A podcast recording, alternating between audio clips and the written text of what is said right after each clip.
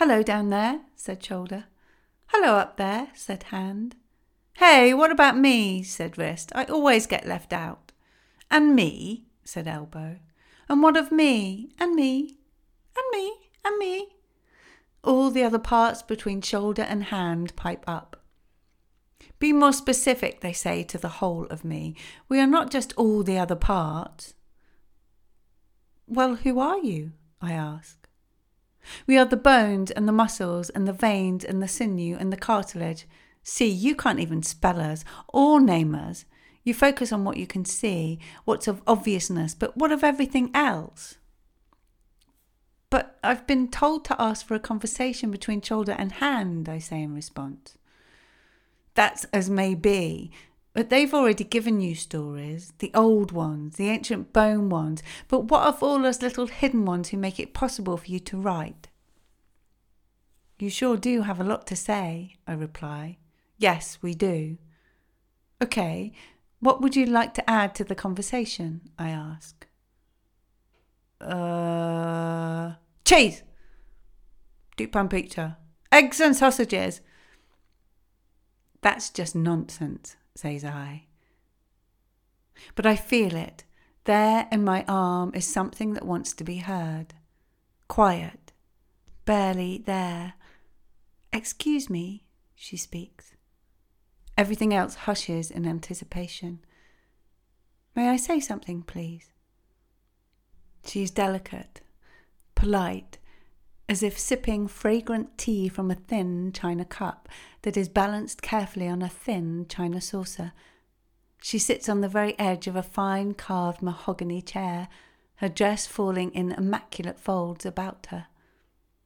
Excuse me, she says again.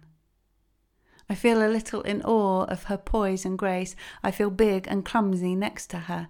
She is the representative of my arms, the part hidden away, protected behind a barrage of nonsense words, like a queen protected by the workers.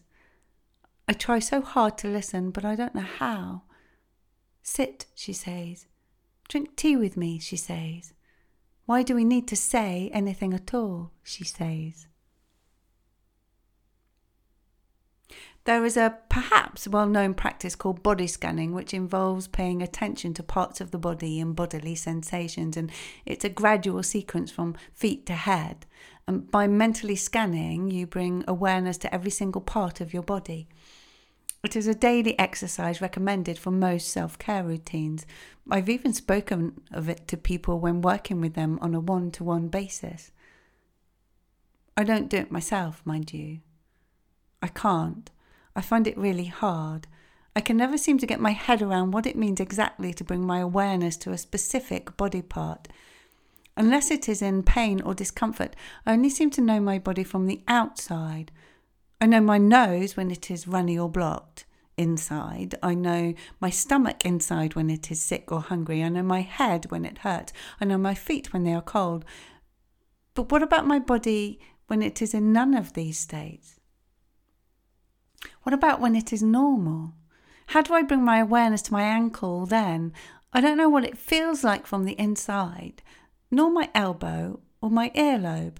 Who knows what the top of their earlobe feels like from the inside, or if it's moving or not when we try to move it? To passively lie there and bring our awareness to to our body slowly from the tip of toes to the top of head doesn't calm me down or bring me into closer relationship with myself. It causes me to become stressed and anxious because I don't know what it means. My inner voice is becoming high pitched, my breathing shallow, even just thinking about it as I sit here and type. What even is bringing your awareness to something? Your attention? Like looking at my phone to check the time? Imagining? And how do I know as I passively lie here, breathing deeply with plinky plonk, gentle music and soothing sat voices that make me want to punch them? Ah!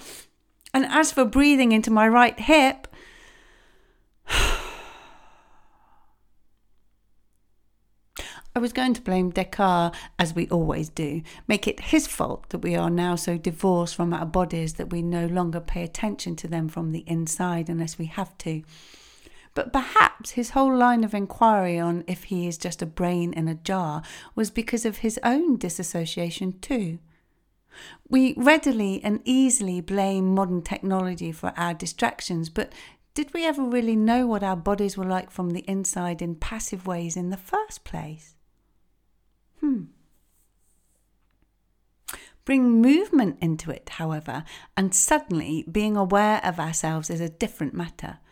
What impulse carries my right foot across the floor in that way? And why does my left foot want to do something completely different? And what if I use my imagination to conjure a dialogue between them? What do my feet want to say to each other? Why does my right foot seem more and more like an impatient child, and my left a mother with too much on her plate who just wants to stop for a while? When we bring movement into body scanning, it becomes much easier to connect with ourselves from the inside, becomes natural. We are fully in our body. If you were to let our elbows take charge instead of our hands, how might our day be different?